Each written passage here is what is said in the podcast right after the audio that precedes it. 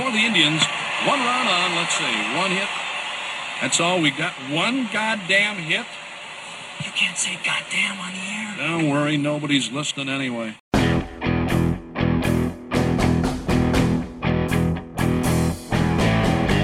From the Gateway Lounge in Sioux Falls, it's Nobody's Listening Anyway.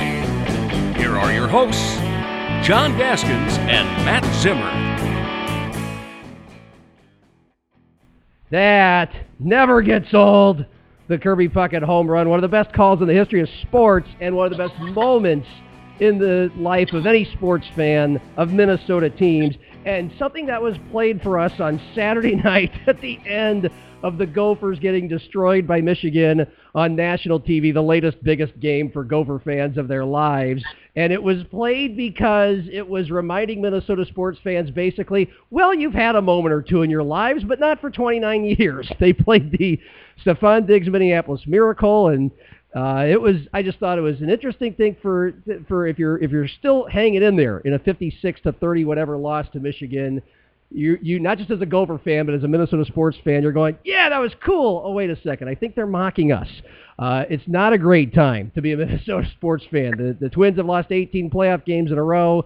Gophers get destroyed by Michigan, although they seem to be uh, the state's best hope, the market's best hope, but not after Saturday. And then there's the Vikings, who are a dumpster fire, has started their fire sale uh, with the trading of defensive end Yannick Ngakoue, but it leads to the bigger discussion of quarterbacks and what to do about Cousins and if we want Trey Lance or Justin Fields. And that's where we will start on a special Halloween edition of Nobody's Listening Anyway. I'm John Gaskins. Matt Zimmer is in Wyoming. We will be at the Gateway Lounge a little later with Curtis Riggs for a lot of bringing brains to our football operation and conversation. Zim and I are going to argue about the relevance of Halloween as an adult and if it should be celebrated, and also our contrast in the vehicles we now own because Zimmer owns a new one. By the way, why are you in Wyoming again? Long story, boring. Visiting my mom, let's put it that way. Okay. Uh, hopefully back next week, and hopefully the audio is acceptable for people to listen to. All right. Um, let's start with this, since it's very germane to the Sioux Falls and Dakota's sports market, connecting all the Vikings fans uh, with this topic. Let's just get past the desire for Kirk Cousins. Nobody really wants Kirk Cousins anymore as the Minnesota Vikings quarterback. He's expensive. He's hard to take off the payroll. It's a huge cap hit after this season and even after next season. But let's just say there there are options out there where it's the point of no return. You got to get a new quarterback. And David Carr, NFL Network, suggested a trade for Sam Darnold because the Jets want to get rid of him because we know the Jets are going to go get Trevor Lawrence with that first pick because no one disputes they're going to get the number one pick. They're 0 whatever right now. Um, I don't like that. I want for the Vikings a mobile quarterback that can make plays, make up for a bad offensive line when plays break down, arm and feet, a la the best quarterbacks in the game right now. Aaron Rodgers, Russell Wilson, Patrick Mahomes. Justin Fields and Trey Lance fall into those two categories. Zim, do you agree it should be down to those two, and if so, which?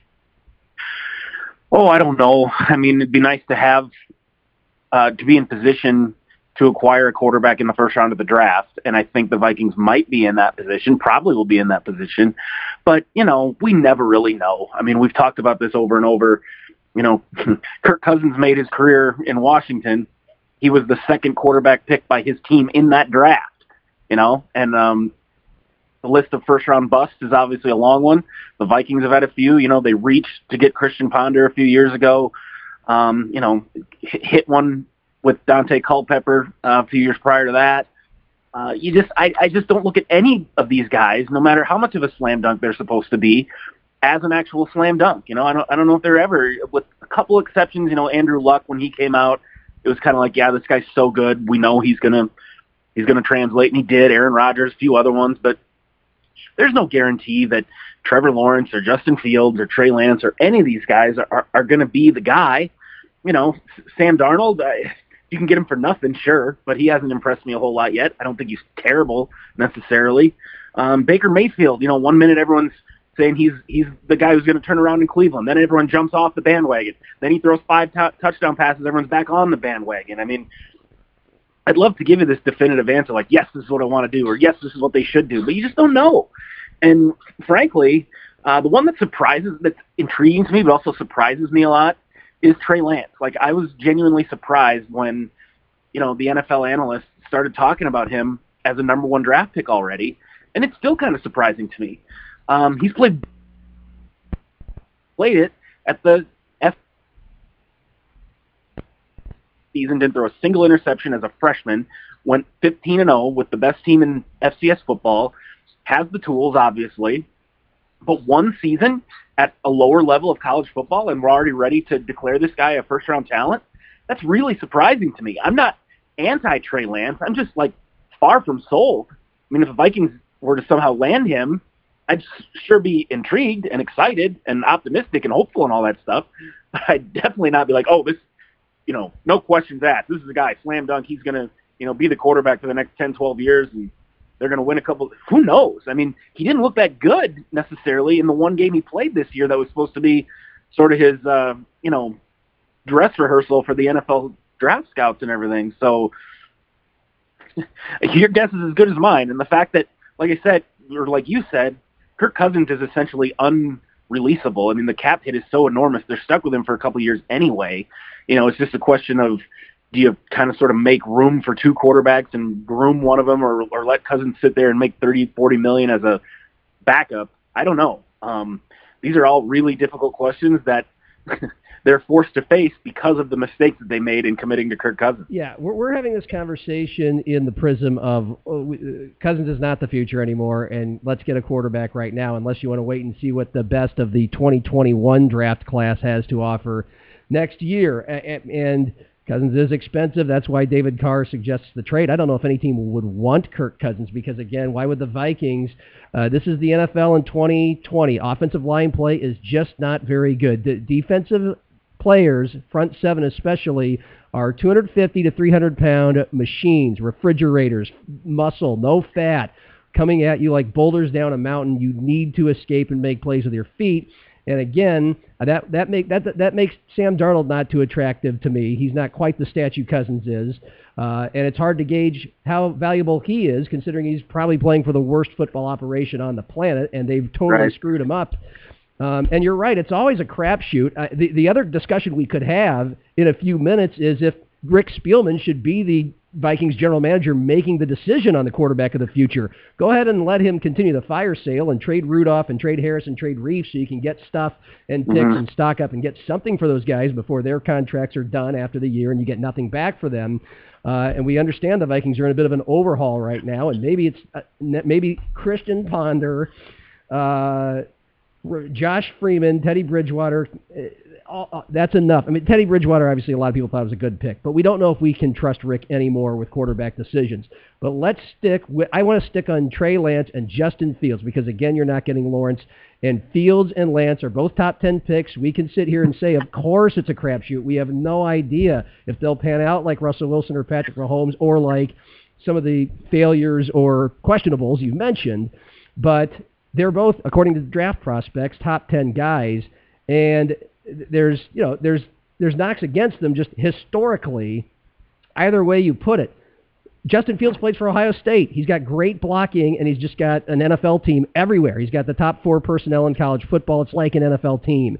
How does that translate? Big time quarterbacks in the NFL, the best ones today, the modern game. Did any of these guys play for top five, top ten operations in college? No. Russell Wilson played at North Carolina State and Wisconsin. Aaron Rodgers at Cal, Drew Brees at Purdue, Patrick Mahomes at Texas Tech, Lamar Jackson at Louisville. He covered up all their mistakes. Uh, Josh Allen, really good right now. Wyoming, uh, on and on. Matt Ryan, uh, Boston College. Only Tom Brady, and that was 20 years ago at Michigan, was a like big time. Uh, Huge college quarterback. You, i i there's something to be said for when you're in college not playing for an absolute FBS po- top Power Five powerhouse. That you have to overcome things in college around you that's not perfect to where the NFL won't be as big of a grind or you know big cold douse of water reality when you get there. But I don't know if Trey Lance, you mentioned the experience, and that's something I'll get into and compare others to in a moment, how long they spent in college before they even were deciding they were ready for the NFL. But uh, it's hard to gauge at North Dakota State because you watch Dallas Goedert. You knew coming out of Britton, South Dakota, that guy's an NFL star, but nobody else in the college recruiting ranks, including SDSU at first, knew it in Division One. And it's like, yes, he played against FCS competition, and look at him be a bona fide NFL player right now. That could be Trey Lance. That could. He didn't. But the deal is, is he didn't play at Ohio State, and he didn't play at Clemson, but he did play at, at the absolute best, most dominant team in his division as well. To where Right. you do have to, you do have to kind of fortify or modify the ta- the, the the statistical talking points of 28 touchdowns, zero interceptions, and sky high quarterback rating and run run pass threat with he had superb blocking. Uh, he had probably the best defense in the country, the best defensive player last year. Jabril Cox is now playing at LSU. I mean, so it's just kind of hard to gauge how well he'll be able to make the NFL transition. But again, just about every service has him as a top 10 guy. Some even have him ahead of Justin Fields. Boy, I don't know. I mean, I think your comparisons with Fields and some of the bigger school and not such bigger school guys is a good one. I mean, it's it's worth noting that so many of these quarterbacks that became great uh, when they were in college, you know, kind of had to carry the entire load. Um, I mean, there's some other examples. You know, Peyton Manning went to Tennessee when they were very good. 23 years Uh, ago. yeah, yeah. oh, well, okay, Cam Newton out of Clemson. You know, I mean, it's not like There. you don't trust any Auburn. quarterback from a big program. But I still think, yeah, Auburn, thanks. Um, but I, I still th- think it's a, a valid point that you're making, and it, and it makes me, you know, give pause to a guy like Justin Fields. But again, you know, Kyler Murray, Justin Herbert, there's some other ones in, in uh, more recently that look like they can do it. And as far as Trey Lance, I, I, I the last thing I want anyone to think is that I'm like anti Trey Lance. You know, I was one of the few people I thought who when Carson Wentz was coming out of North Dakota State was like, yeah, he's he is that good. Like I know it's North Dakota State, and I know he doesn't necessarily isn't what you envision as a, a top three pick in the NFL, but you could see that there was an awful lot there, regardless of the competition that he was playing against. And I think he's been kind of hit or miss so far. You know, he played like an MVP his first year as a starter. Lately, there have been a lot of questions if maybe he isn't that good after all, but the Eagles stink all around him. It's complicated Well, he, he as far as well, as far as Trey Lance, I mean, athleticism is, is not in doubt. I mean, clearly the guy can run, can make plays. He has that that uh, escapability and out of the pocket. That the, the the thing that we're talking about that Kirk Cousins doesn't have. That so many uh, is kind of becoming almost a, a necessity for an NFL quarterback now. But like you said, um, playing at North Dakota State covers up a lot of make, makes your job a lot easier. Would we be talking about Trey Lance after one year of college football as a first as a, a draft pick at all, let alone a, let alone a first round draft pick, if he was at Southern Illinois or UNI? You know, I, I don't think there's any way that we would be. Um, so I, again, it's not that I, I don't like the guy or that I, I doubt him or don't want the Vikings to get him, but I just think he's wildly unproven. I think he's a huge, huge wild card, and you know, whichever team pulls the trigger and drafts that guy, they got a lot of nuts to do that. I mean, that's that's a big time risk in my opinion, just because he's played so little football above the high school level. Yeah, 16 games. And again, the eye test is there. He is the exact kind of quarterback the Vikings need, and basically that you need to be successful in the NFL as an offensive unit. I mean, the Seahawks have, you, we saw it last night in a Sunday game, they have a trash defense, and it finally caught up with them. And the Cardinals are by a flawed, flawed outfit as well, but they're five and two. The Seahawks are now six and one. They have quarterbacks who can escape pressure. So this is the mold. This is the right mold for the Vikings. I think it really should come down to Fields or Lance, and we're breaking down Lance because we're Dakota's guys. And we've got Dakota's listeners, and a lot of them want to pump their chests out and go FCS. He's, uh, let's face it, a lot of people from around here. It's weird this hatred the two schools have for each other, NDSU and SDSU, but the common bond uh, formed with sticking up for your Dakota's FCS guys. And so many Vikings fans I seem to see on Twitter that you and I know in our sports media or people who follow both of us uh, constantly and, and weigh in. They they are they all want Trey Lance because they you know they're just cheering for the FCS guy. Great. And uh, Like from Minnesota too. I Eh, mean, there you go. He's yes. There all uh, all the the orgasms that uh, Vikings fans with the possible Trey Lance to Adam Thielen connection, the you know Division two well, Division two slash FCS you know Minnesota white uh, small town connection. I almost said white guys. Whoops, not quite. Uh, anyway, so we'll we'll stay with that because I because I want to get to just going back to some of the best NFL quarterbacks today, and again, Trey Lance, I think is I I think is halfway making the right decision by deciding I, I, I don't need any more college. I'm ready to go to the NFL. If you have so many draft experts and scouts in the NFL telling you you're ready, and you have so many draft boards, you know, And there's nowhere to go but down. There's nowhere to go but down. yeah, I mean, there's, Yeah. just go. I get it. Yeah. Um, I think he'd be, but I, and that's, and I would do the same thing he would do. Although he might be better served to do what Jabril Cox is doing and just go to the SEC, go to major Power Five football, and just do that for a season before you go to the NFL. I get Cox probably wasn't. But Huh? if you stink, then you're. But if you stink, if you do that and you Yeah. don't perform, Yeah. then you're not a first round draft pick. If Right. he comes out now, he's a first round pick. I, I, I get all that with your draft capital, but uh, with how good you could be in the NFL, maybe you need to play kind of. I mean, That's a separate you know, argument. Yeah. a, a level up before you get to the NFL. Now, having said that, just look at again uh, the guys, his peers in the top ten of this class. Trevor Lawrence, who's going to be number one, has played is going to end up having played three years at Clemson, you know, highest level in some national title games and playoff games. Justin Fields will have two full years under his belt, and he was and he played at Georgia before he transferred to Ohio State uh, and was a backup and got some action there. Russell Wilson played 11 or more games for four years at NC State and Wisconsin. He was a three-year starter. Patrick Mahomes, two full seasons before he went early out of Texas Tech. Uh, even uh, going back to Brady and Rodgers, they both had two full seasons at Michigan and Cal. So I, I, unless I'm leaving somebody out, you don't see very many modern day precedents of quarterbacks at any school, at any level in college, who just played 16 games and are making it in the NFL. Not to say he couldn't be the first and he couldn't be great, but my goodness, uh, he he might he must be better than these guys if if enough NFL scouts and draft experts think after one year at North Dakota State against FCS competition, he, he must be that much better than Trevor Lawrence and Justin Fields because those guys weren't good enough or certainly decided not to leave after year number one. Anything else to add? Uh, well, I mean, Joe Burrow, I think, was only a one-year starter. But and he, by the way, he was at LSU, uh, so that and he's doing he's, he's he looks great for a terrible team right now. He does. So Power Five still not- national champion had all the help around him and only Right, right. one year. Go still ahead. not the same kind of comparison. There, Yeah. there have probably been some other guys that were essentially one-year starters, but but obviously not at you know a North Dakota State, and and you know even those guys that were one-year starters probably had one or two or three years as an apprentice, you know, as a backup to a veteran quarterback, which he only had one year of that. So I don't know. I mean, like I said, I, I the reason he's getting uh, that he's seen as a number one draft pick obviously isn't because of his uh, experience or where he played, where he's been playing, who he's been playing against. It's strictly the measurables. He's got the athleticism. They like what they see from his arm. You know, even the stats I think are probably not that big of a part of it because of who they're playing and who he plays for. You know, you could play quarterback for North Dakota State right now and probably put up relatively decent numbers. Yeah. I don't think you'd go 28 touchdowns, no interceptions, um, but they make it pretty easy on you. So they must like him, and those, you know, that's what those people do for a living. It's not like they never get it wrong. They obviously get it wrong a lot, um, but you know, he, he's he's doing the right thing because if you have a chance to go in the first round, you take it.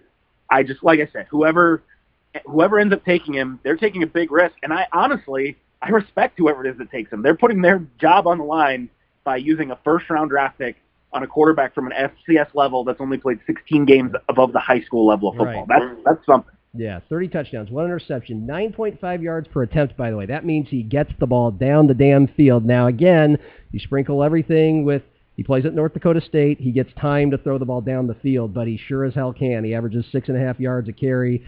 Justin Fields has similar numbers. I can't tell you the answer between those two. I think they're both better options than Kirk Cousins.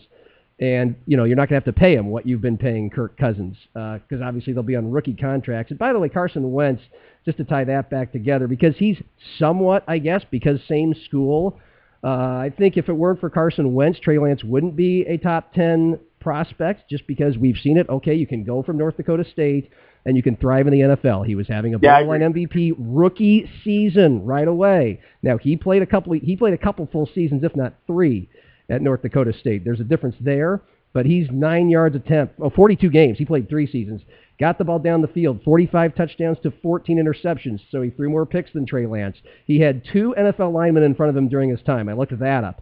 Two drafted NFL linemen. One guy in the third round in 2014. One guy in the fifth round in 2016. Um, so, I mean, he did have a couple NFL linemen blocking for him, but it wasn't like the spoil of riches you would have at Ohio State or LSU or Clemson. And I, think Carson Wentz is a top 12 NFL quarterback. He has had so many injuries, both to himself and the rest of the team. The Eagles still made the playoffs at nine and seven the last two years. They won a horrible division last year, but um, they, they, you know, and sometimes he was the quarterback and sometimes he wasn't. But he's throwing to nobody, and he's got, and he just hasn't had consistent lines. That team's just been battered to the point where you can't tell how good Wentz is.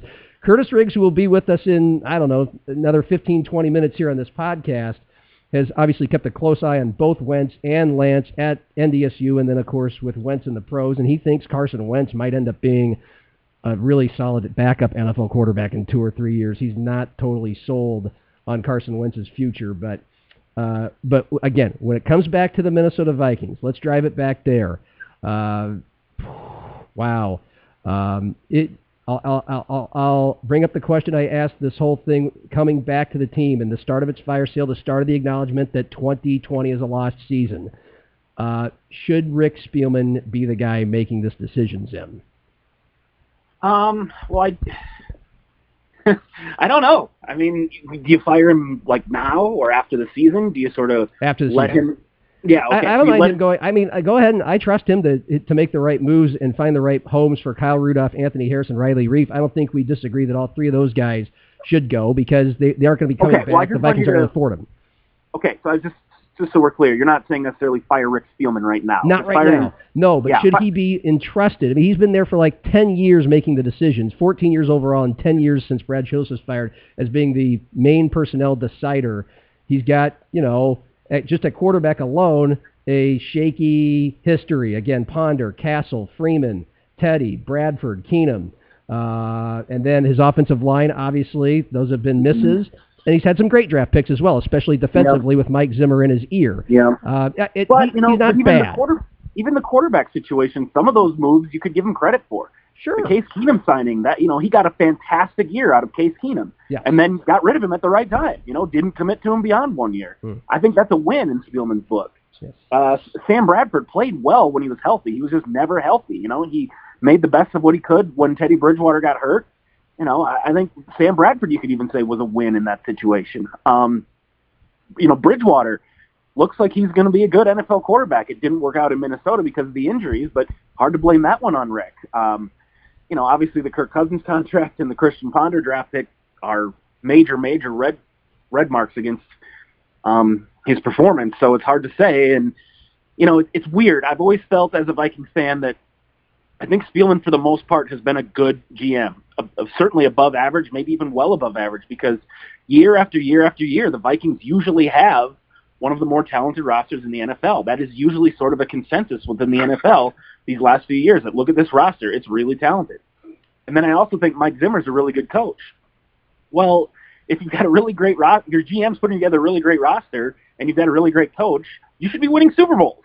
And they're not doing that. They're not haven't even played in one yet. So maybe one of those two guys isn't as good as we think they are, or or I don't know what if what how you necessarily explain that. Um, but it's getting harder and harder, I think, at this point to say, regardless of how well these guys have done or how good they are at their job, that no, we, we shouldn't bring in someone else. It isn't time to try something different. Uh, you know, as Mick said on last week's podcast, you know, you don't bring in a new coach because he's going to have some different schemes or X's and O's or whatever, or even because of his track record necessarily. You do it because they're not listening to the current guy anymore, and it's time for a new voice. It's time for you know a new message.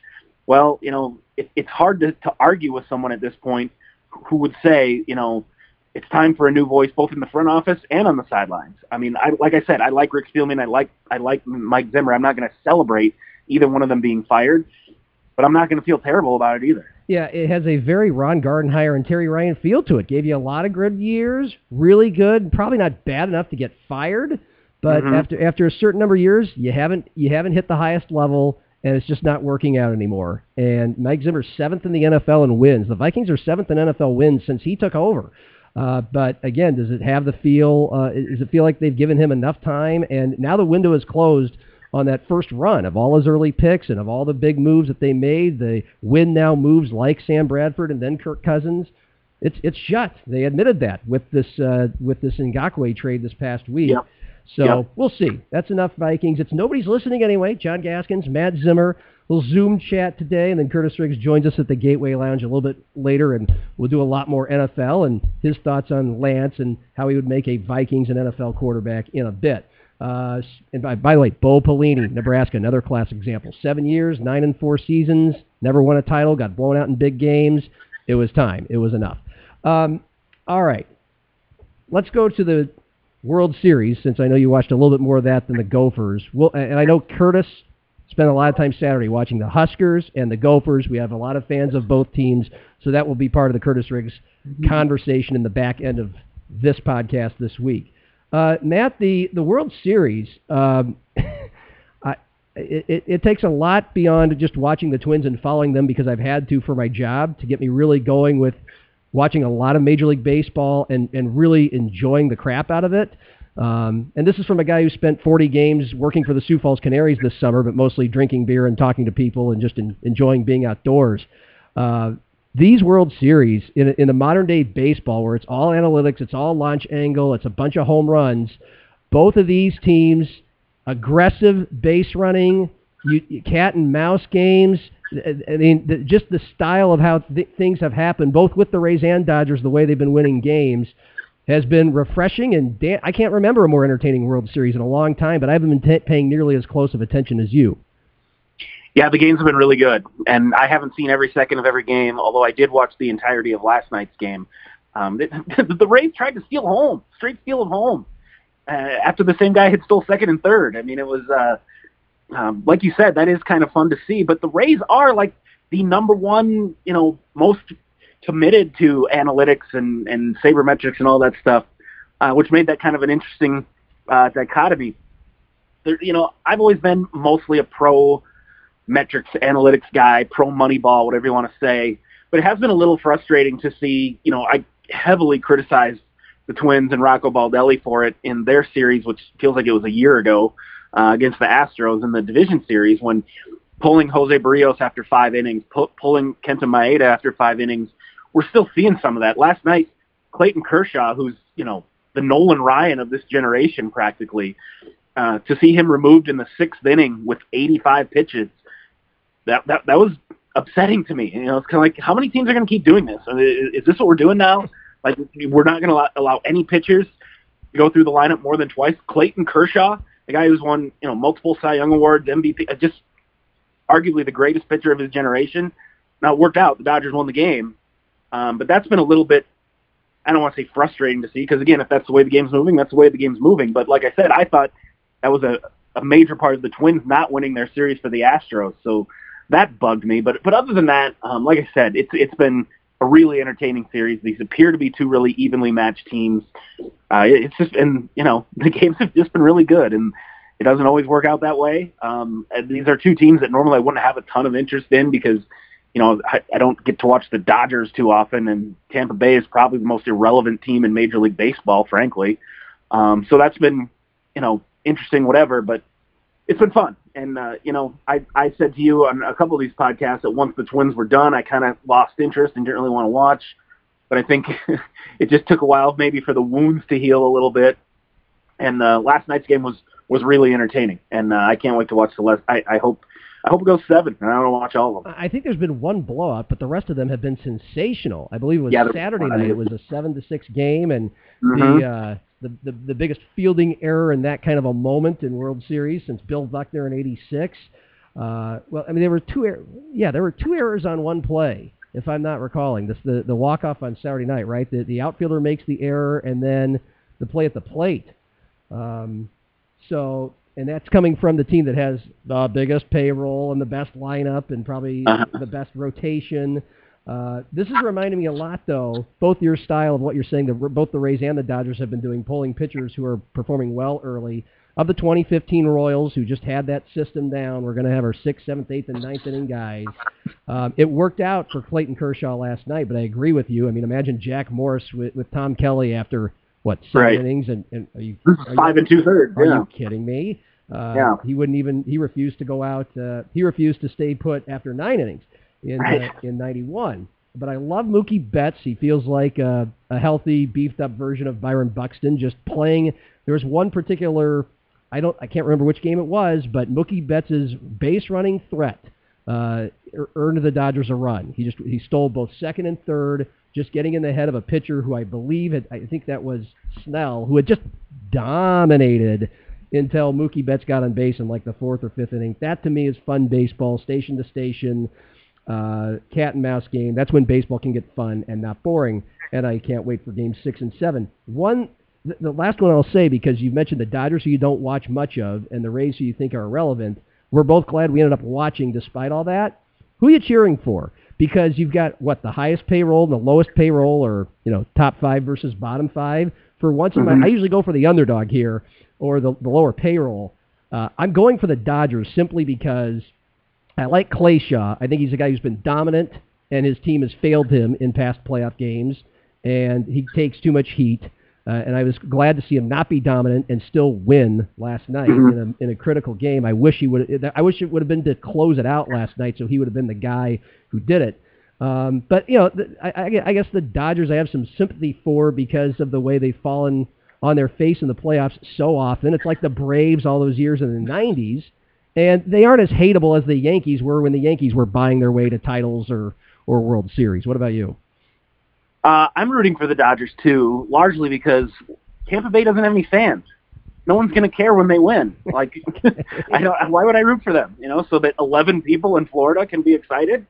Uh, and then on top of that, it's I, I almost never root for the American League team because I'm jealous. You know, I, I've said this multiple times on multiple formats that I'm not one of those guys that's like, oh, uh, I want to root for the team that knocked out my team. Like, no, it's if my team can't win it, then I want it to be some team that never had anything to do with them. So I was rooting for the Astros to get beat immediately. I was disappointed they won another series.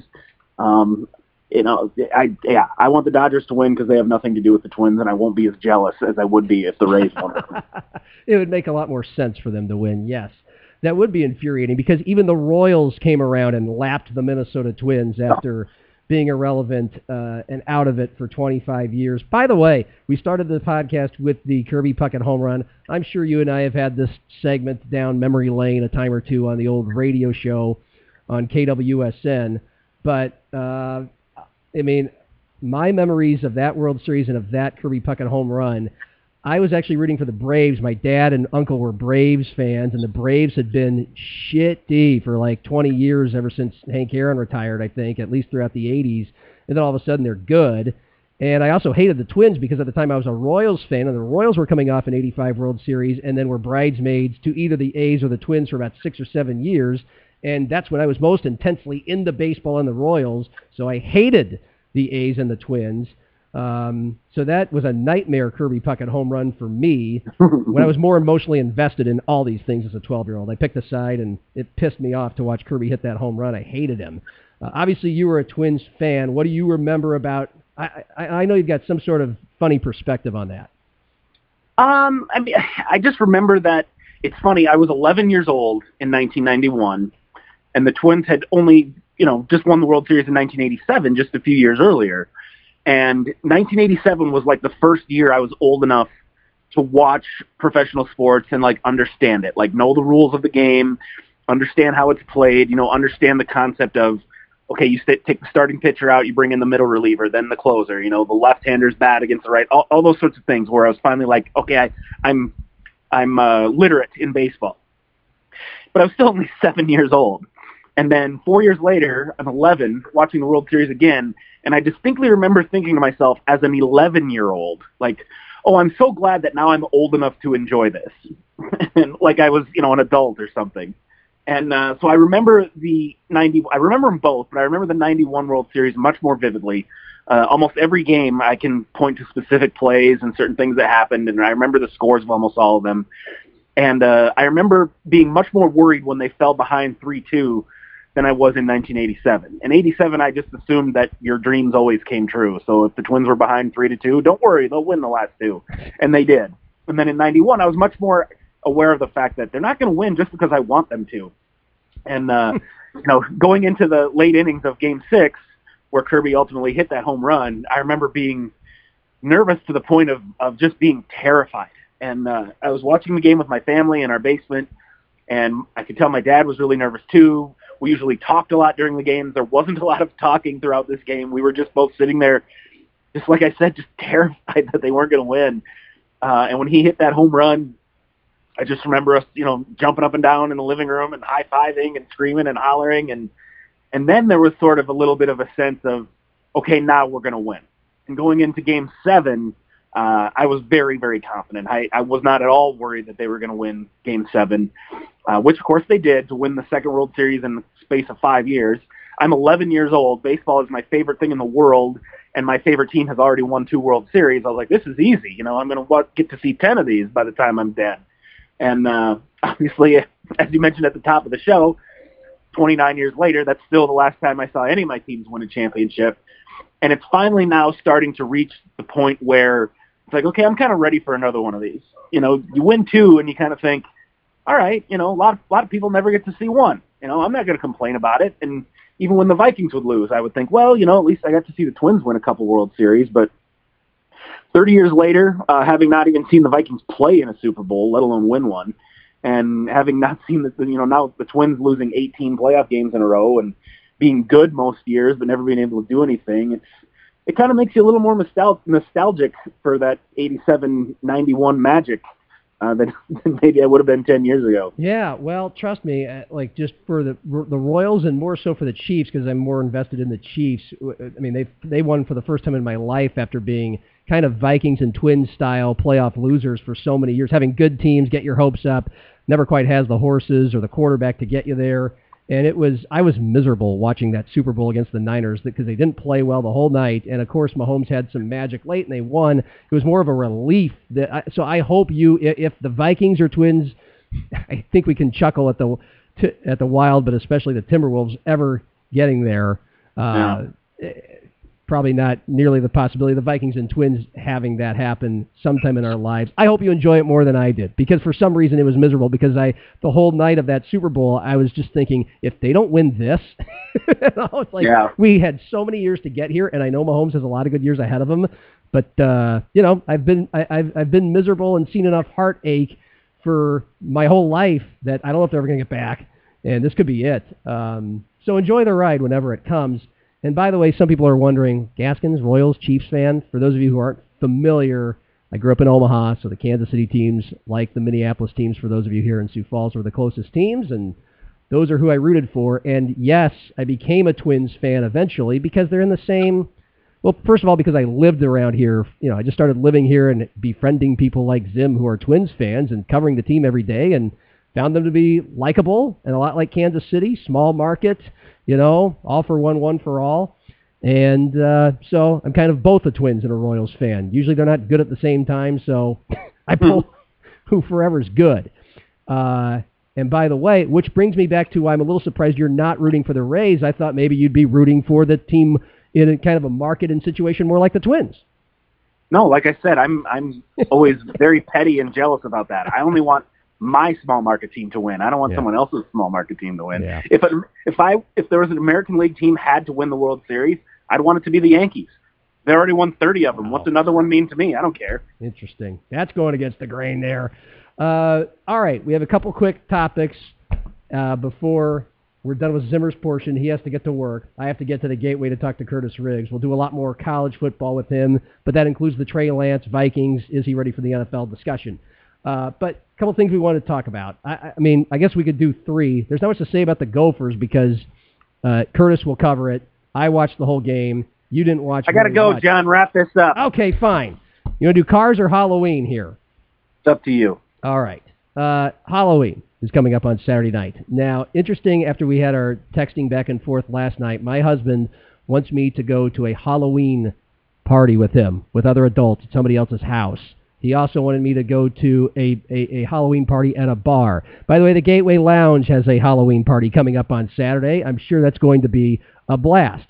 Um, I'm not sure if I want to go, but it's not because I don't want to dress up and have fun. In fact, that's a reason. That's that's a reason for me. I am more likely to enjoy going to say a house party with other adults my age, and in this case, none who I know. These are all people my husband knows.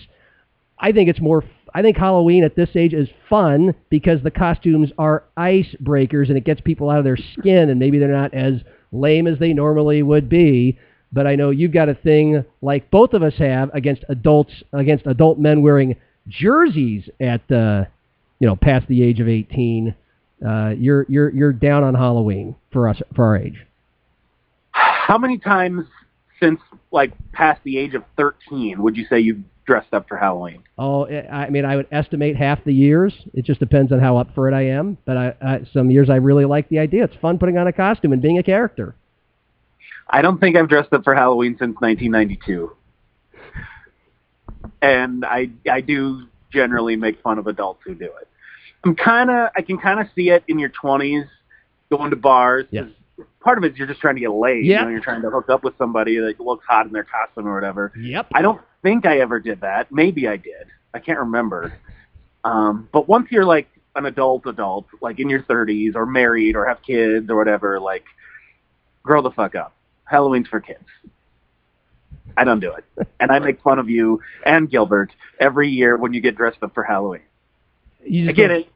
I get it. You're gay guys. You like to dress up, but I'm just saying, like, I no, it's not for me.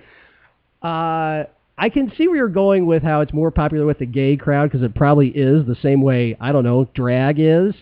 Uh, but these, I, I there there are. Has Gilbert ever dressed up in a male costume for Halloween? Oh, good question. Uh, I don't think he has. I doubt it. He usually like well, Gilbert used to do drag. I mean, he used to. That's what I'm saying. Yeah. Like, that's kind of yeah. Yeah. Um, by the way, He pulls you, it off. I'll give him that. you, uh, wait, I want to go back to college here. You you never even in college like college parties, same thing. I don't think so. Okay. My my college buddies and I were we were per, we were professional drinkers. It was about the alcohol more I- ting anything else. Uh, So I, I did both. It was fun. I I, uh, I did cross dress twice in college for for what it's worth. I was the chicken lady. you remember the kids in the hall? The skit, the kids in the hall Yep, yep, the show. yep. The skit, Yep. the chicken lady. I don't think so. I remember oh the show. I my God, Mark that. McKinney, YouTube. Everyone go watch Kids in the Hall. Mark McKinney, Chicken Lady. One of the funniest characters I've ever seen. But the problem was, so I did, so for Halloween I was the Chicken Lady, and it's literally what you would think it is. It's it's a it's a dude dressed up as a woman who's half woman, half chicken, and hilarity ensues. And she's always kind of horny around hot guys, and uh, and, and she accidentally has orgasms, and her feathers fly over the place. Uh, really funny, but when I don't know, everybody else at the party has no idea what that character is. You just are a dude who's cross-dressing with a with uh, feathers and a beak, and um, you you generally get ignored for most of the night, is what I found. So, if you're going to dress up for Halloween, maybe do it for a character people are familiar with. Just a tip, if you're still our age and still going out on Halloween. Uh, What was your favorite costume you ever did as a kid when you went trick or treating? an old man. There, uh, there was when I was about eleven. Uh, I, I, I was I don't know for some, my mom was usually pretty good at like being, unlike me, at being ahead of schedule, getting ready for things. But for some reason, I don't know, uh, uh, uh, either the night of Halloween for trick or treating or the night before, I hadn't found a costume yet. We went to Target, and like everything was gone. Every costume was gone. And I, I never liked doing the standard Superman, Batman. I never wanted to do what everybody else was doing. I wanted to stand Uh-huh. out. And anyway, but like Slim Pickens, you know, in, in the in the Halloween aisle at Target, the either the night of or the night before Halloween. And so all they had was an old man mask. It was that's what it was. It was just a it was the it was the face of an old man. And um, for some reason, I had an absolute blast with that because you know you could you could walk like an old man, get a cane, wear you know Uh-huh. ugly sweater, ugly clothes. corduroy pants, and uh, thus began my life of being eternally whatever age I am, going on eighty. And Uh-huh. like grumpy old men and grumpier old men being two of my favorite movies ever, and my husband accusing me of constantly being an old guy. Eh, that did probably uh, inform some of who you are today. I can but at the same time, I guess I'm immature because I still go to Halloween parties and, and dress up in costumes at our age. That's because you're gay, not because you're immature. okay. there, are, so there, there are going to be a lot of straight people our age at these parties. They do exist. okay. I'd love you to come along. You could think of a creative costume and have fun, and you would get a lot of attention, and you would enjoy it. You would. You just got to put your mind to it. Okay. Come with us. You and Jen. I bet you Jen would have fun doing that. I don't know. if maybe Jen would do it, would you do it? Uh, I don't know. I don't know. Well, don't don't don't try to rope me into anything. I will. That'll be that'll, that'll be my whole project this whole week. Uh, you got a new truck. We'll talk about that next week. Thank you for uh, making time in Wyoming, and uh, we'll we'll see you live and in person. Uh, well, of course, Saturday night at this Halloween party. All right. All right. See ya.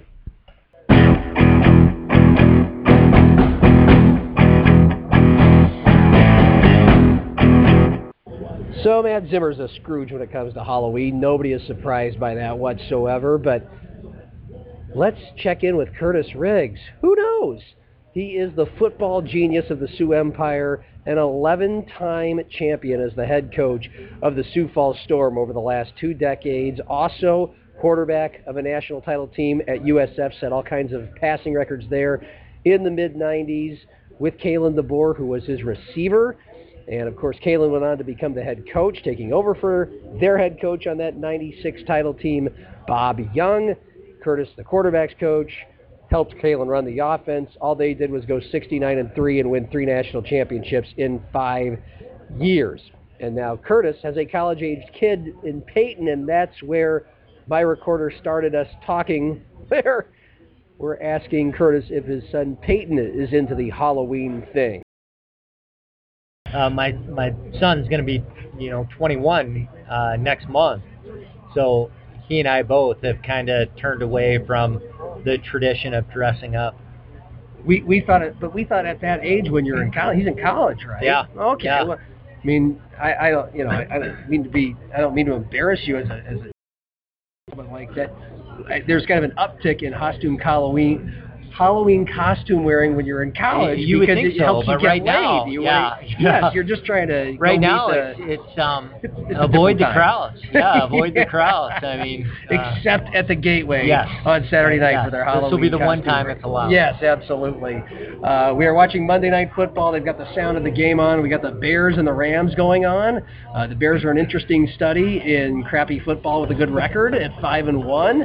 And, and the Rams, I, I can't tell if McVay's a genius like we all thought he was two or three years ago, or or not. But it's a good it's a good game so far. Um, I, I, you know, there's we, there's a lot of places to go here. Uh, Zimmer and I spent uh, a while talking about Trey Lance and how NFL ready he is, and if he's what the Vikings want, because the Vikings really do want to uh, just feel like you got to move on from Cousins, even if you still have to pay him. That it's Justin Fields or it's Trey Lance because the Jets are probably going to get Trevor Lawrence. The, the Vikings probably aren't going to get the number one pick. They could trade up for it. They could also trade up for Fields or for Lance, both of who are top five or top 10 guys by almost every draft expert. And I know Curtis, by the way, have you ever worked with Trey Lance? No, no. You know, my my son's the same age, so I I saw him growing up. I saw him uh, his maturation over Yeah. the years, Okay. and then I'm very close with the quarterbacks coach at NDSU, Randy Okay. Hedberg. Um, I, you know, I would say he's not ready for the NFL, but he should go to the NFL. And I, I think he needs to go to a team where he does kind of sit a little bit and learn. And um, the, the transitional speed is going to be a huge adjustment. Yeah, he was playing at NDSU, and that was really good football. But he still didn't get a lot of reps. And they protected him. They really put him in a bubble.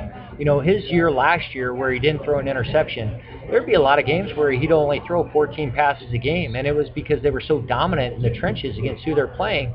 And he never really had the, the bullets flying at him in the pocket, having to make the quick decisions to throw someone open rather than throw when they're wide open. Mm. And, and you've got some of the best players in the country at Yeah. every position on your offense and your defense. Right. And then an Aaron Donald rushing you up front, Yeah. too. It's, it, it's a weird dynamic because at Ohio State, we've seen so far Dwayne Haskins bomb in the NFL, and it's with a bad team where he's not very well protected by his line or by anything else. Um, but Justin Fields plays at Ohio State. We had J.T. Barrett. I don't think I don't even know if he ever made it to the pros. I don't know if Braxton Miller ever did. It, it, there's something to be said, and Carson Wentz, I guess, because just because it's FCS, albeit North Dakota State where they dominated when he was there. But a lot of the best quarterbacks we have right now in the NFL, A, are of Trey Lance's ilk, They're mobile. Yeah. Uh, they're athletic. Yeah. They they can make up for offensive line deficiencies. Offensive line play's never been worse because defensive front seven play's never been better. You- Yeah. You don't have a bunch of fat guys. You have freakish athletes, and they get to the quarterback. So you got to have a quarterback that can make things happen with their feet, running and throwing. Okay, we all know that because those are the best QBs right now. Rodgers is mobile, and Russell Wilson, Patrick Mahomes. Well, you know, you look at some of these best guys in the NFL, the best guys. Tom Brady's like the only one that went to a Power Five school. That was 20 years ago. Uh, well, Russell Wilson went to Wisconsin. I, I guess that's Power Five. I guess I'll, I'll restate this. Yeah. Like powerful Power Five, and Wisconsin's Wisconsin- close. They didn't they play in the Rose Bowl They when did. he was a senior? Okay, Yeah. fair point. But like Aaron Rodgers, Cal, Drew Brees, Purdue, Patrick Mahomes, Power Texas Five. Tech. Okay, I mean, what? Where are you like? Shedding the the loose weight here? I mean, are we trimming the fat of, Uh, I guess- Power Five? yes, we are because because I'll go straight to a. There's there's Ohio. We all know the last Yeah. several years it's Ohio State, Clemson, Alabama, and pretty much everybody else. Yeah. And so when you're at one of those schools where, and like like Trevor Lawrence is at one of those schools, and Yeah. yet uh, no one's no one's thinking he's going to be a bust. Um, so I'll reset the table. Like when you're te- Pat- Pat- Patrick Mahomes at Texas Tech, you're not winning every game. Your defense stinks. You have to escape the pocket and make plays. I would assume Lamar Jackson probably gave probably made up for a lot of warts at Louisville. Um, But there was a lot of questions about Lamar coming out. Could he be a quarterback? I mean, that was a big question. Yeah. And I think, it, you know, if he's with New England, Mm-hmm. is he is good? I think the Ravens did a phenomenal job of building a system around his strengths. Okay. I mean, if he was going to um, even the Saints, you, you know, what are they doing? Are they changing their offense to fit him? I, and that's where the Ravens have been so good. when we go back to Trey Lance at North Dakota State, is he in the top 10 of a lot of people's draft boards Yeah. if it weren't for Carson Wentz? You that's, know what I'm that's a really good question. I, I think not only Carson a- Wentz, though, you got to look at Easton Stick too, who's also the Sure. backup for the Chargers Yeah. right now. Um, you have to look at what they've done with the people they've had. I think um, he is an NFL quarterback. He is. He Okay. is one. But I think there's going to be some time that he needs to learn. Yeah. If he just gets thrown out there right now, I don't think he would be like Justin Herbert. Um, you know, un unless he's in the right system. Would he be a better option than, say, Kirk Cousins? I, you know, I, I don't think so. I, I think he's got to learn a little bit about the speed of the game, the systems, the pass protection. He is a very intellectual kid, though. Yeah. Uh, he does put in the time. I mean, the coaches say he's all about the film room, eh, but that's also what he learned from Easton Stick, because they said that was Easton's strength was Okay. the amount of time he put in the film room. Well, you know, Mel Kiper says the athleticism, the leadership, the poise. I mean, uh, going back to That- that- May, that's always the case when you win. yeah. You know, when you win, I mean, that's the case. Yeah. I'm also hearing the BYU quarterback, though, is really pushing hard um, for Trey and Fields until Fields got the privilege of playing against Nebraska this last week. Oh, okay. Yeah. Well, that's the deal. Is like it's just hard to gauge when you're at Ohio State. It's hard to gauge, Yeah. because, and you don't want to go off total history. But like I said, the last few guys that have worked well for them, they had everything set up for them. When you've been at a place like Texas Tech. Um, or North Carolina State before Wilson was at Wisconsin, where you just kind of sometimes you have to run for your life. Well, you're going to be able to run for your life better in the pros. Yeah. North Dakota State, you're not running for your life. Ohio State, you're not running for your life. So it's hard to gauge either of those two guys. Um, You know, that it's a really good point because when you talk about Justin Fields against Nebraska this last week, when you see he was 22 of 23. 20, or- 21, yeah. Yeah, 20 of 21. I- I mean, really, you're thinking, well, that's like seven on seven. I mean, he had no pressure. Maybe a couple plays he was pressured, but any quarterback that's throwing 20 of 21, he's dropping back, scanning the field, making his reads, and then deciding where to throw. he's- he's got guys who are better. It's just not realistic. than the other team who are good at getting open. Uh, but you know, for what it's worth, Trey was nine and a half yards per attempt, so he could get he can get the ball Play downfield. action. He's got the ball, Play action. and he's got all day to do it. Yep. Same thing at that level. They're just by far the best team. Okay, so what? So you're saying, but you say he is st- still he is an NFL player. What makes him so good? Well, he's, he's 6'4", That very athletic, We start there. has the arm strength to make about any throw. Yeah. The thing is, though, as you saw in this Central Arkansas game, the throws he was having to make that were NFL throws, he wasn't throwing like Aaron Rodgers talked about the interception he threw for a touchdown in there two weeks ago. Uh, I was one foot off on my throw, and that was the difference of an interception against Tampa Bay for a touchdown.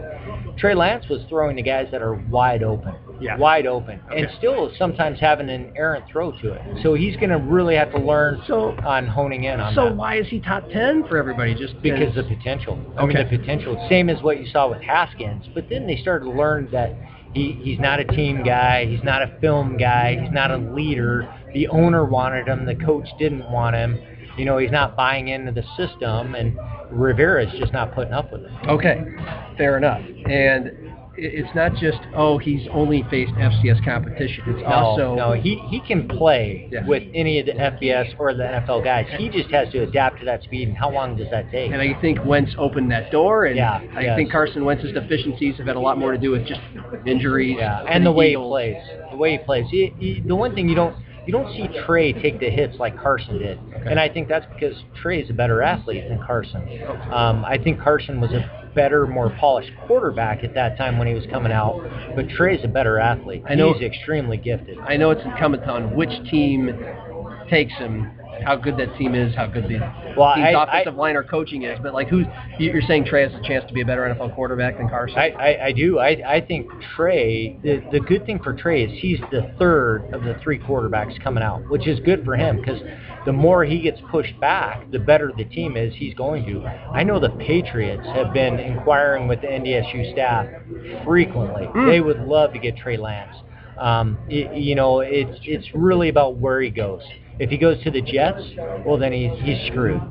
It, it- you know, I mean, it, it, and that's really the deal. We've seen great quarterbacks go to terrible teams, and that's the end of their career. Why is he? But you said he's not ready. Is that simply because he's only played 16 college games? Is that it? I mean, 16 games, and he's throwing the guys that are wide open. Okay. And most That's of the passes, here. if you look, they're play action passes. Yeah. Heavy off that Yeah. power game. Let's drop back eight yards and Okay. throw downfield. So as usual, it's just kind of a crapshoot in the NFL. Yeah. You just it depends on the team, the system, the coach, the this Right. and the that.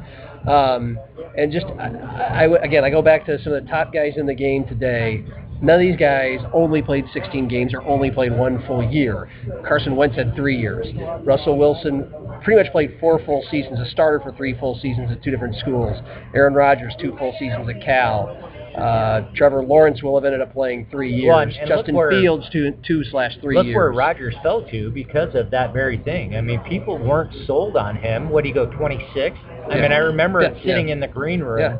Right. Um, yeah. And, was it because he hadn't played enough, or just because he hadn't played at Cal, or I, probably a little bit of both. Okay. But I mean, I think you and I both, if we had to choose one of those, he would be that guy. Like Matt and I said earlier, we don't blame and we don't blame Trey Lance for going early. Of course, you're you know strike while the iron's hot with the money, Yep. and uh, you know all kinds of things could happen. You could recede, you sticking around in college, and your stock could drop. You could get hurt.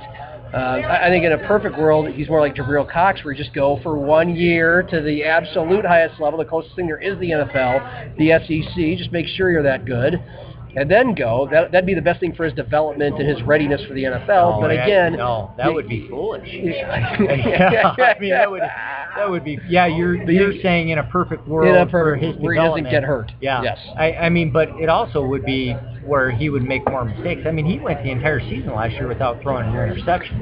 Right. Well, Zimmer mentioned like it, it, yeah, 28 to zero, 28 touchdowns to zero interceptions. You know, Zimmer mentioned the South Dakota State game. He, he struggled. He wasn't that good. Yep. But he, you know, he really didn't have to do much. But if you want to factor that into how that projects you as an NFL quarterback, you know, Peyton Manning looked like dog meat every time he played Florida at Tennessee. you know, so he he ended up okay. Yeah. So, I, uh, but you look at the Central Arkansas game. I mean, a lot of people were not impressed with Yeah. Trey in that game. would you rather have Justin Fields or if you're the Vikings and you decide to move off of Cousins, Fields or Lance? It, the one question I would have of Fields is he's in shotgun every play. Okay. And then I would also question Haskins, Miller. I mean, all of those. Why? How come none of these guys are turning into Yeah. an NFL quarterback? Yeah. I think you have to do the research and look at that. So, it, it, so the school he goes to, the system he plays in, Well, it, they have the in. best guys Yeah, of and then course. is it the system? I mean, you look at who is the really big quarterback who's made it in the NFL, but has been a third string most of the time. Um, he played, won him a national title.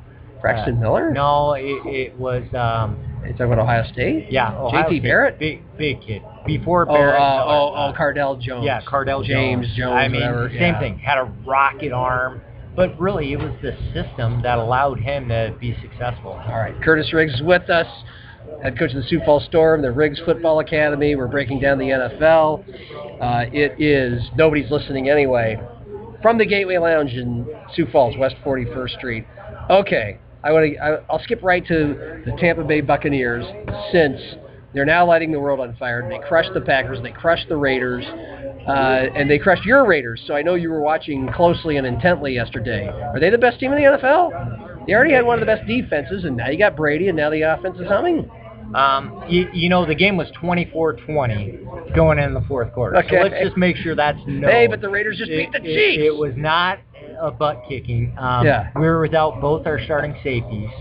Um, and without our big offensive tackle, that just can't seem to stay out there for more than one game. But uh, they're good. They're good. They're really good defensively. They force you into some turnovers, and then if they're going to be able to score and now get Antonio Brown, which they're going to have the best receiving corps, um, they're going to be tough to match. I mean, they will. I think they're the best team in the NFC. I think the Chiefs can obviously match them scoring wise, but I think the Tampa Bay defense is better than the Chiefs. Uh, defense. uh, so uh, assess Brady. I mean, I did. he he was he was very much like Justin Fields against Nebraska. He dropped back there. He was gauging the wind and the dome. I mean, he he he was playing spades back there. I mean, he had all day Yeah. to throw. I, there was no pressure. We couldn't get any pressure on him. And I don't know if it's the Raiders' defensive line is not very good. They were good against Kansas City, but they're not a very good defensive line. And the Chiefs or the Tampa Bay offensive line, I mean, really stymied them Okay, so you're a believer in. because we went through that experiment in Oakland, but it seems like Tom Brady's very confident that he can ring them in. Um, the the one I would question though is how does Mike Evans feel about this whole thing? Yeah. Because Mike he, he didn't get many balls thrown this last week to him, and now you bring Antonio Brown in, who's going to have balls thrown to him. What is Mike thinking about this? All right. Uh, I was texting you yesterday during the Packers and Texans, which is just like watching a video game. It's like eating junk food.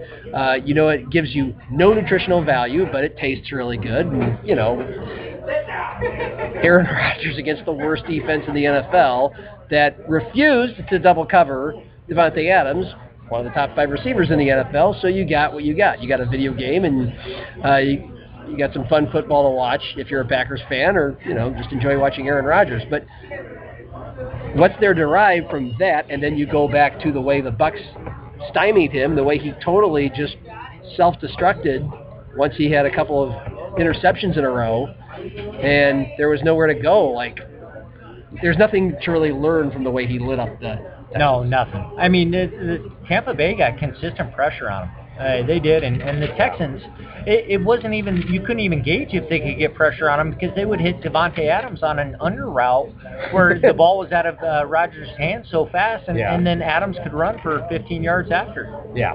Okay, not much to learn there. What about uh, Browns, Bengals, Baker and Joe Burrow? Anything you learned about those? I mean, that was great. really that, was that was a shootout. Good. There's a classic example of Power Five guy who had a lot of great stuff around him, and he's thriving on a bad team in the NFL. And and he had a great offensive coordinator in college, who's now doing a really good job at Carolina. Um, the the only question with Burrow will be, can he survive? Can he can he make it through a season? Speaking of Carolina, would you have gone for that 65-yard field goal to tie with about two minutes left? You're No. near midfield. No. No. Dallas no. made it, Yeah. but that I- pretty much they lost the game because Yeah. of that. I, I Two don't minutes think left. Yeah. You're down by no. three. Okay. That's like I watching Arizona last night, watching um, Arizona try to lose that game. I couldn't believe when the coach, it's second and 15, and they trot the field goal team out there, and then they get a delay of game. He, he calls timeout, ices his kicker. They miss the field goal, and somehow get Russell Wilson to throw an interception to Isaiah Simmons, Yeah. who played five plays the entire game. I mean, he hardly plays. They don't use their number one pick at all. I I mean, it's amazing. Okay, what what did that game, what did that result say? For one, I would think you'd have to say Okay. Yeah, Kyler Murray is one of the most fun players to watch in the NFL. He might have a bright future. Um, the Seahawks defense is really bad, though. I mean, and and by the way, Cardinals defense screwing up Russell Wilson like nobody has been able to But, this year. but not until the end. I mean, they didn't bring that blitz package until the end of the game, and I think that's something we'll see more with them, where they walk seven up on the line and you don't know who's coming. Um, but I, I think you saw two great quarterbacks, though. Did this make you more of a believer in the Cardinals, or less of a believer in the Seahawks, or I, I just a think believer it- of NFL it's pretty parity? much what we think. Yeah, that the Seahawks defense is, is not good. Okay. And and a quarterback like Kyler though is going to make uh, even an average defense look bad the way he can run around. Think it's not going to work out for Cam in New England? No, no, he looked horrible. Yeah. And and it's his fundamentals. His fundamentals are terrible. And we thought they were going to improve, or they Yeah, had been yeah. improving That, in, that in the early- Josh McDaniel. The, Seahawks game looked good. But the Seahawks have a terrible defense. They do. I guess You're that's right. what I guess that was that's what more of what that was in week two. Get your thoughts on week one Big Ten. A lot of Husker and Gopher fans around here, Hawkeye fans. Hawkeyes losing Purdue, it seemed like your typical Hawkeye game. Just it's close to the end. Maybe they win, maybe they don't. Whatever. Um, start with the Gophers because they come off their best season in like most people's lives. And now they didn't have to play Ohio State last year. They they didn't even have to play Michigan. They had that one big win over Penn State, who was a top ten team and finished as one, and Auburn, a bona fide SEC team. You never quite know in those bowl games who's up for it and who's not. Usually a team like Minnesota is more up for it. Right. But I thought Curtis, I mean, we, we saw Michigan blow them out. It was like 49-27. There's no defense. And offensively, I think Tanner Morgan's throwing 6.3 yards per attempt. He's not getting it downfield. I thought, to me, it seems pretty simple. You don't have Tyler Johnson on offense, and you don't have Antoine Winfield on defense to clean up your messes. And now you have, to me, what looks like a Gopher football team. It's easy to overreact in week one, but this feels more like, okay, we're back to kind of Glen Mason era. They're a nice team. They don't feel like a national powerhouse or threat. Yeah, I, I think um, it, the trouble is they, they just can't match up with a team like Michigan or Ohio State in the trenches. Um, it, I mean, you look at even the skilled guys like Bateman. He looked like a guy, but could he do it all? No, he couldn't. And could hmm. they rely on him to do it all? No, they couldn't. Without Johnson Yeah, on the other yeah. side. I mean, he could not be the sole guy out there because the Michigan defense is going to adjust. Um, but they just could not match up with them. Do they look like they'll go out and win games against Purdue, Indiana, Northwestern? Maybe, but I could also see them losing those games too. You know, and, and that's where do they go on a run where they win a lot of close games, or there's a difference maker in the game that is, is a big play against Iowa or um, uh, Northwestern or any of these schools? Um, yeah, probably. I mean, that's where you see they could lose those games just as well as they could win them. Mm. Like Iowa does every week. Uh, because they'll have at Maryland, at Illinois. That gives you a chance to get everything settled down again. Those should be two wins. They'll have Iowa, which will be a coin flip game. Purdue, Yep. which might be a coin flip game. Hey, athletically, they'll struggle to match up with Purdue. That coach has done a very good job recruiting speed. Jeff Brohm. I mean, Okay. he has done a really good job. You saw it last year, but they were so decimated by injuries. This year now, they have the guys healthy. They got their receiver to come back that was going to go pro. Um, they have guys that in space can make you look ridiculous, and that's one of the few things where a school like Ohio State's able to do. Sure. Uh, Minnesota does not have to play Ohio State again. Lucky for them. They don't have to play Penn State this year. They're at Wisconsin, who destroyed them last year, especially at the line of scrimmage. Northwestern and Nebraska at home. So, I mean, yeah, I mean, they still have a shot to go I don't know, six and two. I think you're right, though. They have a shot to go four and four, Right. three and five. Yeah. It's a weird year when you only have eight games. And, uh, and, and, and to be fair, they had the right side of their offensive line out with COVID, uh, kicker, punter, kickoff specialist. But come on, I mean, Well- Michigan still is going to outclass them. Yeah, and and the- their defense is just Minnesota's defense is looks pretty bad. Well, and, and just uh, I I couldn't gauge if Michigan's quarterback is that great of an athlete, or was it just there's not great athletes on the Minnesota defense? I mean, you couldn't really tell. Yeah. Um, and then you saw the the Michigan offensive line. I mean, creating massive holes at times for those running backs to run through. Yeah, and by the way, I thought Michigan this was supposed to be even like less of a Yeah. normal year with Jim Harbaugh, which always falls way short of Ohio State. Like they're less of a behemoth Yeah. in college football this year. This is supposed to be a rebuilding year, and they, I mean, they that was a shredding from It- the beginning. probably the biggest improvement at quarterback that we've seen in, in quite a while. I mean, I think you said it off air where, I mean, they've had so many of the Jim Harbaugh 80 style quarterbacks, um, and, and it's been a difference in the games. I, everyone had Penn State as the team that would possibly um, compete against Ohio State. Well, they just lost to Indiana. Yeah. I think Michigan is clearly the team that might have a chance against Ohio State. And then maybe someone else in, in those eight games might have a chance of catching them by surprise, but pretty doubtful. Ohio State looked pretty good. We can get back to Indiana, who of course you probably still have a little sentiment Yep. toward with Yep. Kalen DeBoer having just left there. But okay, I'm going to take a I'm going to take a drink at my Oktoberfest here. I'll just I'll just settle on in here and take it uh, on the chin here. Nebraska, man, the most cynical Husker fans and media, and believe it or not, they exist. I'm one of them. Um, I did not get a chance to see much after it was 14 apiece, deep into the first half. At that point, I had to go to an event outdoors, uh, trick or treating event on Lake Lorraine as Harry Canary. And trust me, when I found out what happened to Nebraska, at that point, I was happier to be doling out baby Ruths to 10 year olds in 25 degree wind chills than watching Nebraska, you know, get flogged by Ohio State. But man, the, there, there are Husker people who say their lines actually look competitive. Their defense looks competitive. This wasn't getting the doors blown off them right after kickoff like Ohio State the last four or five times they played them. But the score was still 52 to 17. A garbage cheap touchdown late. It would have been 45-17. Uh, you're not quite as rosy on what you saw. No, I, I mean, I, I felt like first Ohio State's coming off of COVID, just like everyone else. I mean, they they still have to get used to playing an opponent. Yeah. And so you're going to have an opponent that's extremely motivated.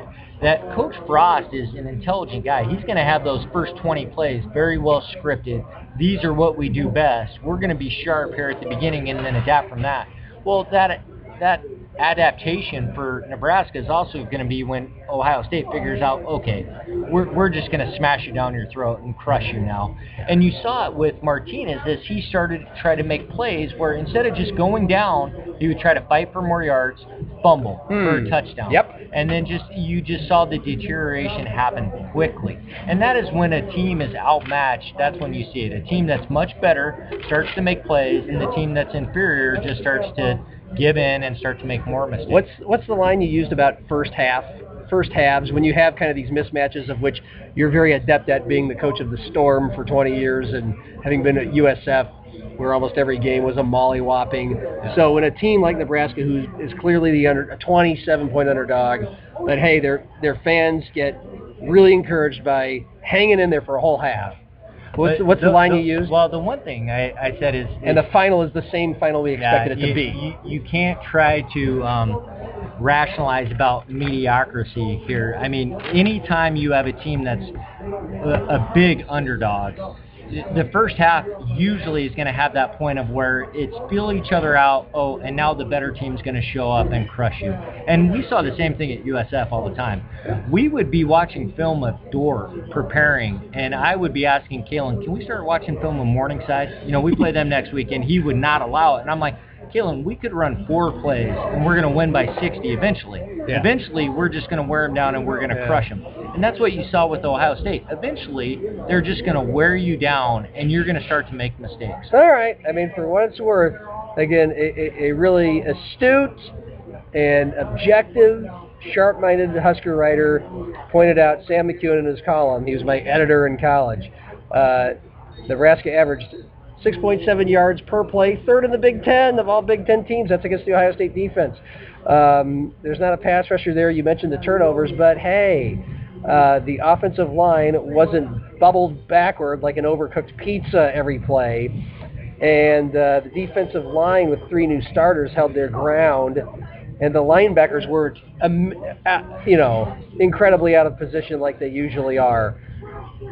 So, I mean, How much better do you think Nebraska I- can? There's nowhere to go I, but think up. I, I, I said to you, watching Ohio State play Nebraska was like watching Roosevelt play a good A team. breaks my heart. A triple A team playing a good A team.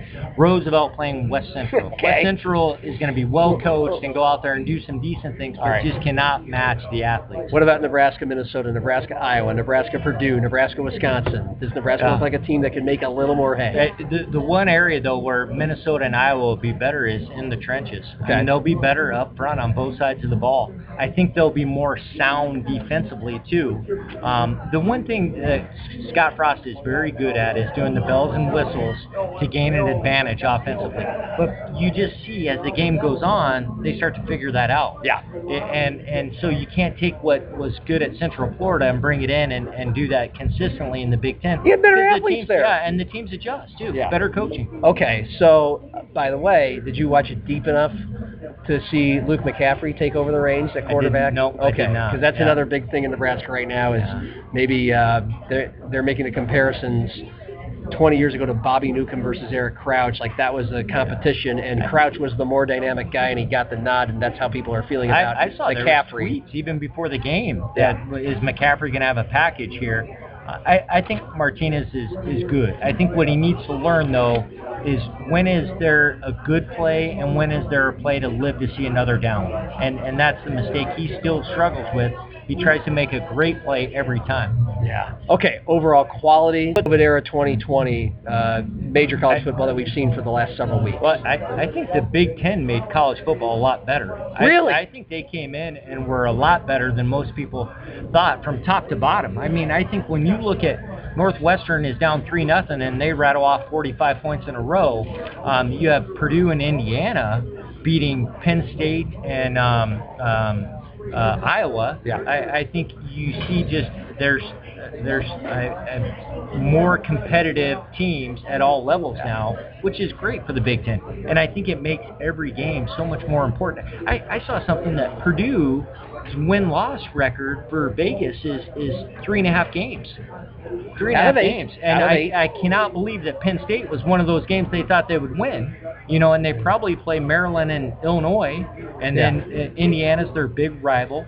Um, but I, I think if you look top to bottom of the Big Ten, everyone's excited they're in. Because you look at Wisconsin now, COVID though has already hit Wisconsin because the quarterback tested positive, and if he tests positive again, Gives Nebraska a chance. uh, uh, and in the Big Ten, it's Nebraska's 21 playing days. Wisconsin. It's 21 days in the Big Ten. Yes. Yeah, I Yeah. mean, so that's going to affect a lot of teams. Yeah, and, and, and Husker fans are hanging their hat more, Yeah. uh, and and, uh, and the their barometers. defense, though, is the biggest issue for Nebraska. I mean, that's always been. I mean, it doesn't matter if you can't score.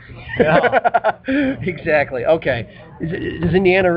And I know you're a little impartial to Indiana because Kalen DeBoer went in there and they had what the second or third best offense in the Big Ten. Yeah. His one year he was there, and that's why he's the head coach at Fresno this year. Of course, the former USF coach who was uh, your whiteout in college for a national title, and your head coach when you were the quarterbacks coach for three years, three national title teams. Um, but are they really that good? Did Penn State have a bad I- day? It was. so I, I know about- the turnover margin had a lot to do with this Yeah, result. I, it, it was kind of like the Iowa game. Penn State and Iowa both statistically dominated the games, but Purdue and Indiana could get the ball in the end zone. Indiana's got Penix at quarterback, very athletic. He's like a Trey Lance in the Big Ten. Okay. And then they have Scott at tailback, who is an NFL tailback. All right. It- a lot of other schools can't match that. Not even Penn State couldn't match that. It's just can you get the ball in the end zone? And Penn State, for whatever reason, couldn't do it. Penn State was a much better team. They should have won the game. Uh, by the way, the, the winning play was that uh, was that was that did that make I, it? I thought it was down. I thought Yeah. the ball hit the ground first, but I mean it's so close. The, the, where Indiana should have lost the game. though, right? No, it's, it's, not. about getting it across. Yeah, the yep. like the very first Right. But centimeter the ball of the. hits the ground and he loses control, but it's so hard to overrule. Where Indiana should have lost the game though was when they squib kick. Yeah. Penn State recovers and and then they miss the field goal. I guess I should feel good as a Husker fan that Indiana's not on the schedule. That's yeah. that's one. Those are tough losses. I, I know when Indiana last year went down and, and, and beat Nebraska. I was there. Yes, people are like, we're losing to Indiana. Yeah, Isn't yeah. that a basketball school? I mean, isn't Bobby Knight throwing chairs right now? But, and did Fresno just play their first game for They Caleb? did. They How'd played that? Hawaii. They lost to Hawaii. Okay. Um, you know, it's it's you could see it coming. Yeah. I mean, Fresno had five practices, Being five padded practices. New head coach, new system, Yeah, COVID. New, new system, Yeah. um, new defense. yeah. Hawaii was good though. They Hawaii is like the Purdue of the Mountain West. They have speed all over the field. Yeah. But you could tell one team that had been practicing a long time and one that was just starting to fill it out. New quarterback, quarter. He's a transfer from Wa- Washington. He needs some work. Uh, he's a little turnover prone. They were up seven nothing. He misses a wide open touchdown and he ends up throwing an interception. Hawaii goes down, ties the game, and then it was a battle from then on. I mean, he's inheriting a good program, obviously. Um, how's, how's he liking it? Like, what insight can you give to his early He- months on the he- job You know, and, and what, he, what, what he's that- dealing with? Yeah, that people don't realize. He spends every waking moment with COVID. Everything is a COVID issue. Like he gets so little time to actually coach or address coaching things. It's all COVID. Everything is COVID. Uh, it, precautionary measures, testing measures. What are we doing after the game? How are the guys getting their meals? I mean, it's how do we do interviews? travel, how are we doing this, equipment, spacing the guys out in practice, 15 minute rotations or less of, of stations. I mean, it's it's dominant, and I'm sure it's the same for all the head coaches. But when you have a new staff, you want to oversee and make sure you, they're doing the things you want. You really have no time for that. Wow. Sounds like a blast. Yeah. I hope they pay him well. Uh, Curtis, appreciate your time as always. Thanks By for the way, having me. You had the uh, you had the beef chislic again, so you must like it here at the was good. Gateway. It was good. Yeah. Uh, Uh, someday maybe I'll see this other guy you have on this show You- that'd be good. Yes, if he could show his face for once. if he makes it back from Wyoming. That's too. right. Yeah. How, how hard is it to make it back from Wyoming? Well, there's not many can. I mean, few make it in, and there's even fewer number that make it out. Why don't you go back there very often? What, Uh, what, it's why the don't you- least populated state for a reason. Okay, John. okay. Uh, I just uh, a lot of sagebrush, a lot of wind, a lot of cold weather. Yeah. Um, the mountains are good, but you get up there not very often. Well, we're glad you're here. Yeah. We're glad you're here at the Gateway tonight. Thank you. Curtis Pleasure. No, no, nobody's listening anyway with Matt Zimmer back here, presumably if he makes it back from Wyoming next week. Thank you, and good night.